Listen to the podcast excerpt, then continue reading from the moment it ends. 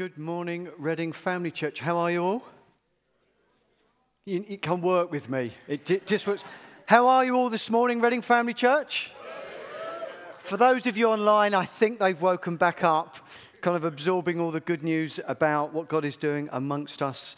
If we haven't met before, my name is Sean. I lead the team here at Reading Family Church. It's wonderful to look around the room, see many familiar faces, but some of you are new to me. May God bless you.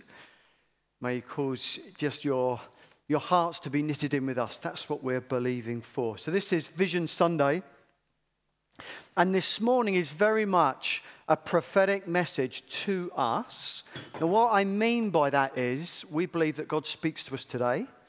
We believe that God has, as it were, now words for us, specific words for his people at times. We see that in the prophetic. But this is a sense of, I've been away and I've still got some specific things to say to us as a church. And I'm going to be speaking from uh, the book of Isaiah. So this is a prophetic book with a prophetic message. So it might be a little bit different to what you are used to. But before I do any of that, I'm going to uh, tell a little bit about our family history, our family stories, just so you know that. That will make sense of when I read from the Bible. And then when I've read from the Bible, explains what it meant for them in that time. What does it mean for us here today? And then at about 20 past, I'm believing that we are going to meet with God powerfully. That that's where we're going. And everything I've seen so far this morning is building my confidence that God is going to do what I believe He's going to do. Are you up for that? They are nodding, they're awake now in the room. Quick bit of family history before I pray. So, our first mother, first father, Adam and Eve, they were in a garden in Eden. They wanted life on their terms, not God's, so they rebelled and left the garden. Uh, didn't go well, broke the world. God decided to go again, set his love on a man called Abraham, and said to Abraham, I'm going to give you, your, nation, your people are going to be a blessing to the nations. I'm going to give you a land. So Abraham took those promises and then he went and what God had for him. Time moves on, Abraham's family grows, there's poverty in the land, and so his family, about 70 odd people, go down to Egypt. I'm see, I'm jumping through our family history quickly. They're in Egypt, they go, just 70 or so of them, because of poverty, receive favor. They grow. 400 years later, they're now like a nation and they're enslaved by this uh, empire of Egypt. God raises up Moses, and Moses calls out the people of God. They leave Egypt. Amazing story. Someday, sit down and read all about that in our family history. And then God leads them to Sinai. Now, Sinai is important for our family because in that place, God is now amongst his people and he gives them promises.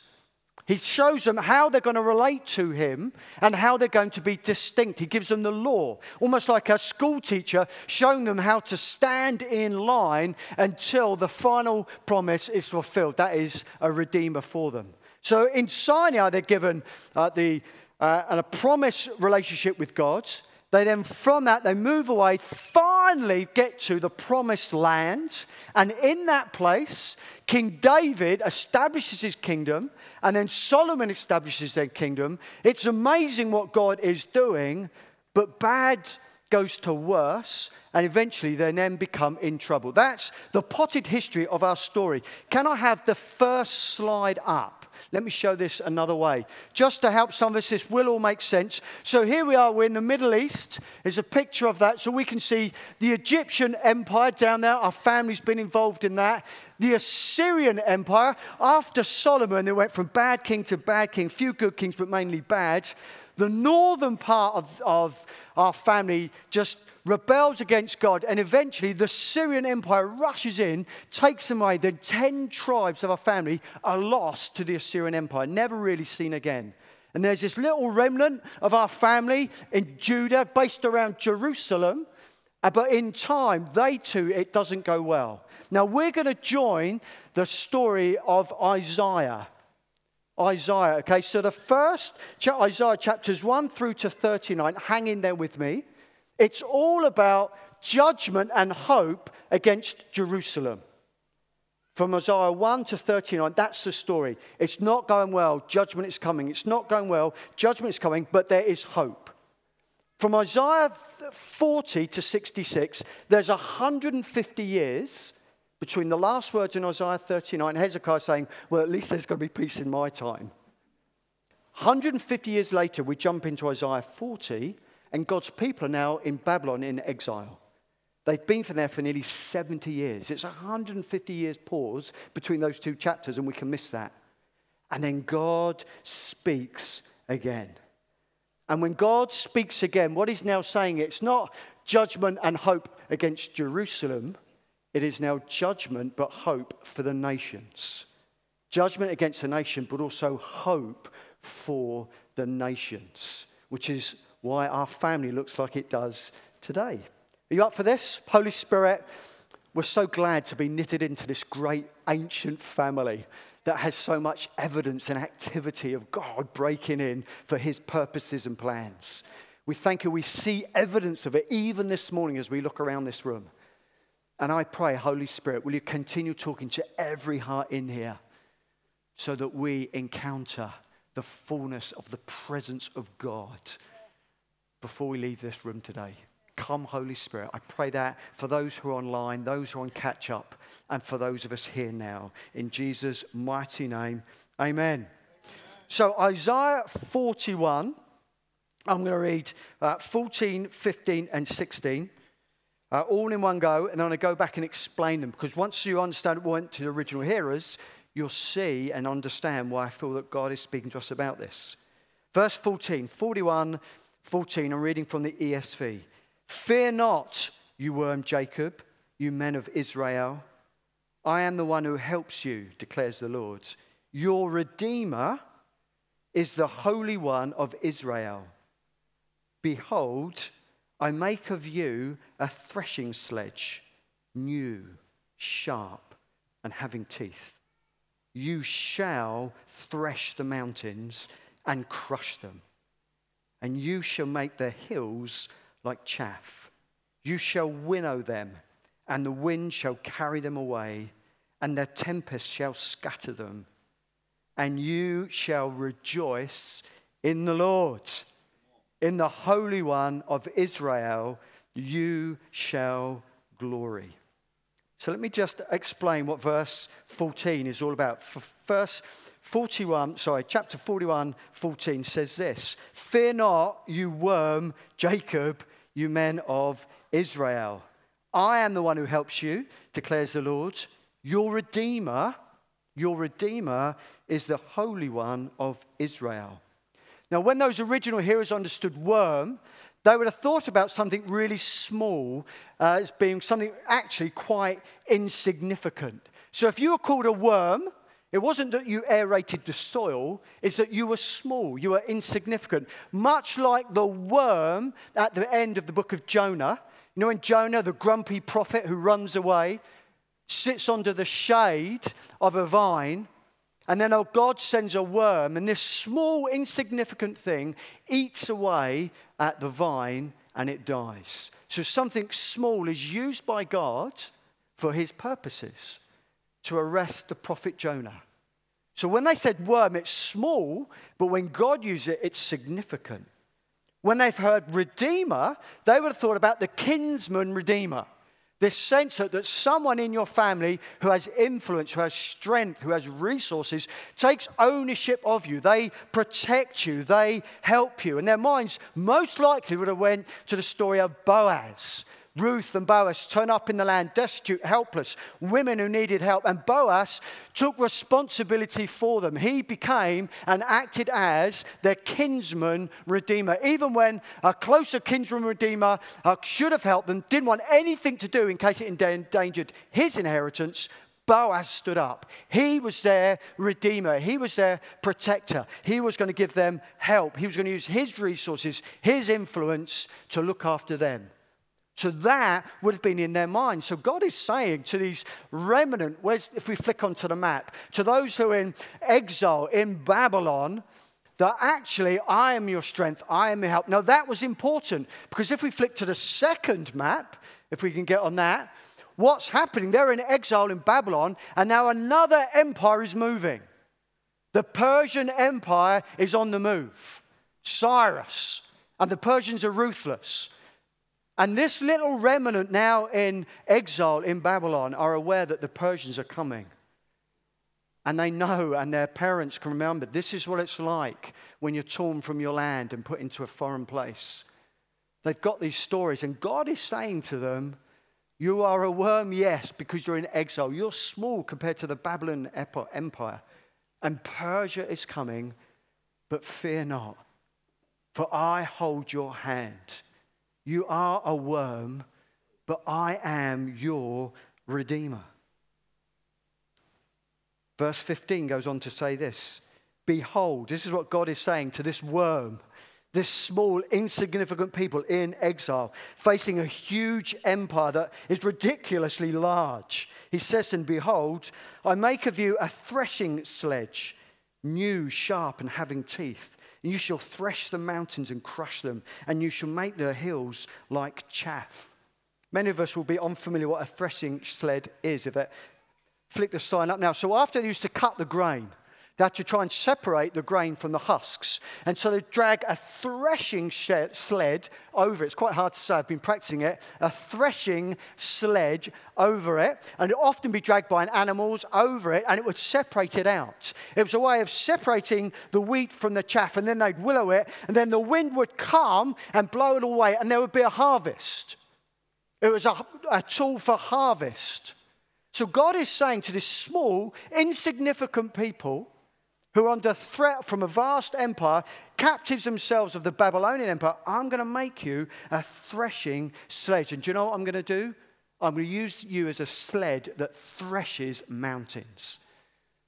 These huge obstacles that stop you moving around, I'm going to use you, I'm going to make you a threshing sledge. I mean, it was ridiculous. How could a threshing sled be used to thresh, to reduce mountains, unless God is behind it. So we see in verse 16, it says this You shall winnow them, and the wind shall carry them away, and the tempest shall scatter them. And you shall rejoice in the Lord, in the Holy One of Israel, you shall glory. So, this remnant, so you are going to make a way. You are going to thresh mountains. You're going to reduce the hills. You're going to make a way in the desert. You're going to make a way, a highway for God. And the Spirit of God, like a wind, is going to blow and move. And in those moments, there's going to be a great harvest. And the result of that is this you're going to rejoice, not in what God has done, but you'll rejoice in God. Not just in what he's done, although we can be grateful for that, but our eyes are going to be lifted up again to the one who's done it, the one who is their redeemer, who is their joy, their hope, their glory. It's God. So God is saying that to these people in exile. I'm broadly on track. This is good news. What does this mean for us? What are the hills and mountains that surround us? What are the big empires, these obstacles to the purposes of God? Remember, God's people, you can flick that mountain. God's people, they're in exile. They're aware that Cyrus, we find out later in a few more chapters that he's going to be the shepherd of Israel, that God is going to use Cyrus, this Persian king, to release the people of God to return back Actually, could you put the second map back up? This is what happens. History teaches us this. The Persians come in to Babylon. The Babylonian Empire collapses really without a fight that damages Babylon, and so the Jews are safe. Cyrus, this secular king, he orders the remnant to return back along the Fertile Crescent, along the Tigris River, to come back to Jerusalem. And in Jerusalem, not just to rebuild the walls, not just to rebuild the temple, but to restart temple worship, that the presence of God is once again in a place that is functioning. And this temple isn't just for the Jewish people, it is for the nations. what this passage is telling us that they had to make a road all the way back so they could come back from Babylon to Jerusalem, re-establish the presence of God. That was the call upon them. They had to go on a journey. There was going to be valleys and hills. But there, it was all about re-establishing the presence of God, the purposes of God. Now, over the summer, I've been thinking and reflecting and praying, say, God, what have you got for us? What are you talking to us in this time? There is much about us in many ways as we consider ourselves. We are in, remember when we went through the book of Daniel? That we are like exiles. This isn't our nation, this isn't our country. In many senses, uh, we know we're people of another kingdom. And we're kind of living out a way here to demonstrate the glory of God. It, it feels like we are supposed to be in exile and we can feel very, very small. And there are some significant obstacles to establishing the kingdom of God. And as I have been thinking and praying, I just keep thinking about these hills, these mountains of poverty and prejudice. They're not the only ones that surround us. But as we sat here and as we look around, what is stopping us building a straight road, a, a road, a highway into the presence of God? One of them, clearly, an obstacle we need to, that is before us, is poverty and prejudice. Uh, this week in the staff team, we've just been chatting. This week, I've heard a story, or Joe told a story again this week when thinking about poverty, she knows someone in Whitley who's died of poverty. She can stand in our office window and look out and say, There's someone that they've died because of poverty, because they didn't have the relationships around them. There wasn't the finances around them, or the food, or the funding. There's the whole package of poverty. She died because of poverty. And Joe, when she talks about it, and, and, and Sue, some team, they're still moved in their emotions. Helen Hall, one of our debt uh, coaches, she said this week, just very easily, she said, When I give someone a debt plan, as good as it is, I know it's not enough. That that person needs much more than just a debt plan. And I thought, no, that's true. Speaking to Blessing in the week, his boys just started school here in the UK, and some of the other children in the room have told his son they don't like the colour of his skin on multiple occasions. And Blessing is now leading himself and his boy in that conversation because those little kids are saying stuff, but they've picked it up somewhere. Kids do say dumb stuff.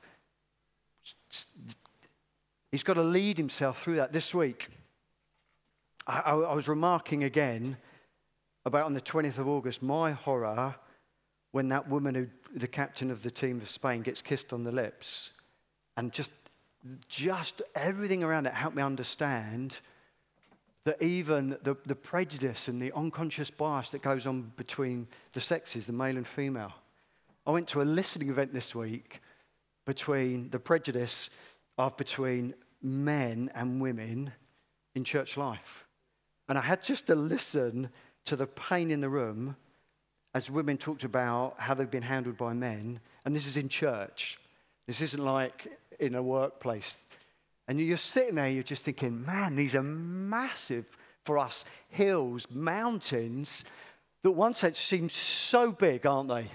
How on earth can we? We're, you know, we're just this little church. Now, other churches might think we're big, but think maybe we're six, 700, 800 people, I don't know, but we're small. If we think about the mountain of poverty in Reading, it, it is overwhelming.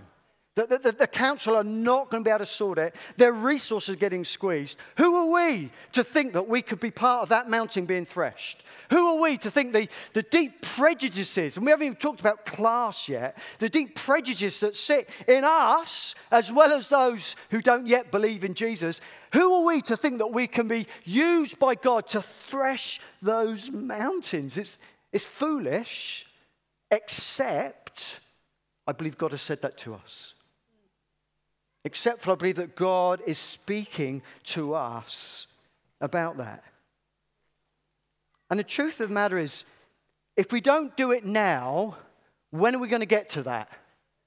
And I'm not saying they're the only mountains we face, but in terms of the mountain or the foothill, let's say, of poverty in Reading or the prejudice that's in Reading. And you will see other foothills or mountains, I'm sure. This isn't ex- exhaustive or exclusive. I'm just saying, if we don't think about it now, when are we going to do it? Will we get to it when we get a building? A few weeks back, it was really full at the 9 and the 11.30, wasn't it?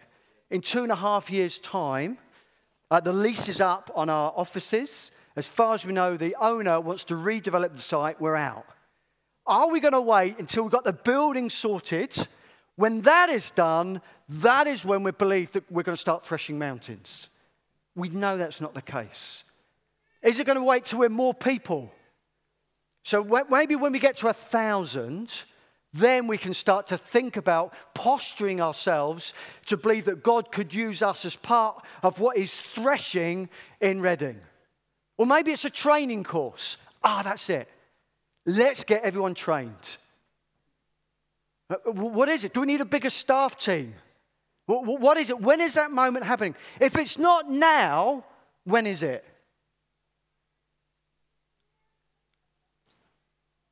Everyone's gone really quiet. I know you're catching up. But why not now? It's the same God. God is speaking to us. I think He spoke to me specifically about if not now, then when? I'm thinking, well, let's go now. I'm up for it. For what I look at you, I think you're up for it. Tell your face you're up for it with a smile. oh, no, you're up for it. You're smiling. If not now, then when? Here's the wonder of what I think God is saying to us. It's such a joy. We have been given a specific prophetic invitation to do this. God wants to include us. He wants to include us in the threshing sled that is going to level mountains that is going to make a way, that is going to bring his kingdom, that is going to bring many into his presence. That's an invitation to us. And better still, we've got a redeemer, we've got a helper. We've got a Boaz figure amongst us who has resources and influence and is ever present amongst us. We've got Jesus. He is our Redeemer. If not now, then when? I've been told, and it's not my language, you shouldn't trust a skinny chef. If they're not eating what they're baking, don't go there. I was going to say you've got to smoke what you sell, but the legalists would be horrified that we'd be smoking anything. I get that. But listen, if we don't believe this stuff, what are we doing? If, if we don't believe we've got good news, if we don't believe that God is with us to do extraordinary things, why would anybody else listen to us?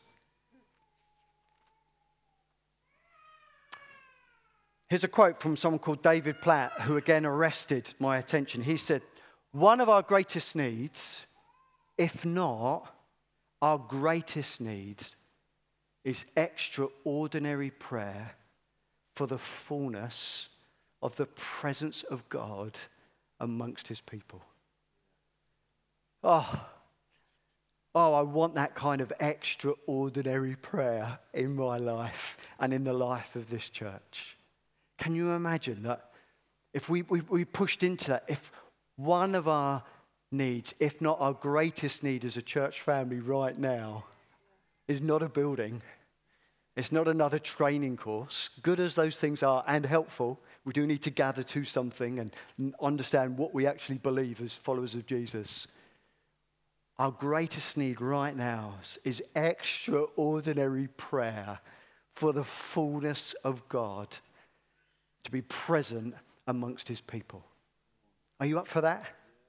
At our prayer meeting last Sunday night, that we were just gathered together, and there was just, I mean, I went with a bit of an agenda. I was trying to downplay it.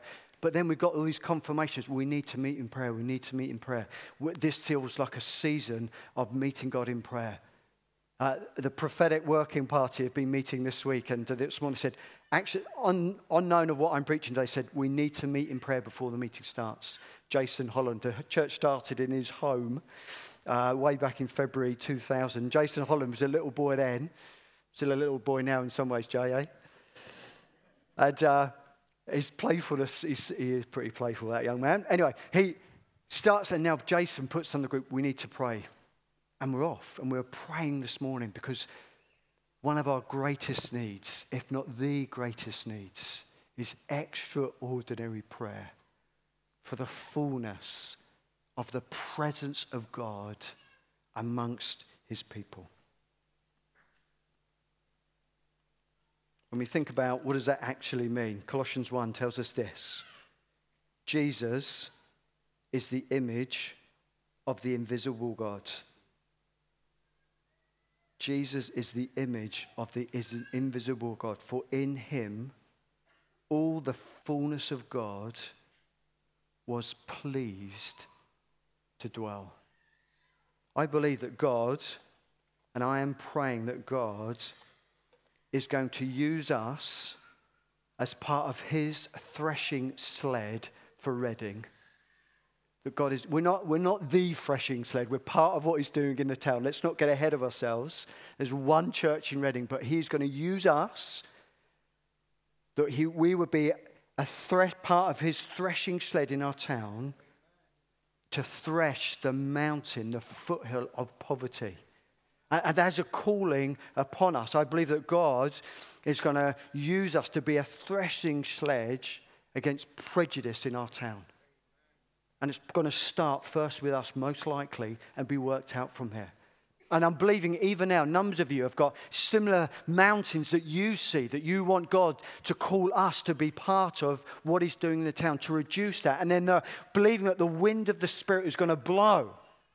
And there's going to be a move of God and some of the language that's starting to be used, God, please revive our hearts, revive the hearts of the men and women in our church that we long to be in the, have to know the fullness of the presence of God as we gather in His name, whether it's in ones and twos or even individually or online or as a group. we'd have hearts that are quickened. We don't just do the, the plod of God or there's a place for that. We would know some of the power and the presence of God in His fullness when we gather. I believe this is on us. We're not waiting. If not now, then when? When do we want that? At Christmas? After our holidays? When we've got that job or that relationship or that child? Or when your health improves? If not now, then well, why not now? Why not now? Why not now? So I'm going to lead us now in a time of prayer. And uh, so, if you band, could you come back up. This is what we're going to do. We're going to pray in a little bit of a different way, and we're just going to see what God is going to do. So this morning, we're not asking you to sign up and give your money. Not yet. We're not asking you to sign up and do serving and do more stuff. Well, not yet, anyway. We're asking you to join us in a season of extraordinary prayer for the next few months.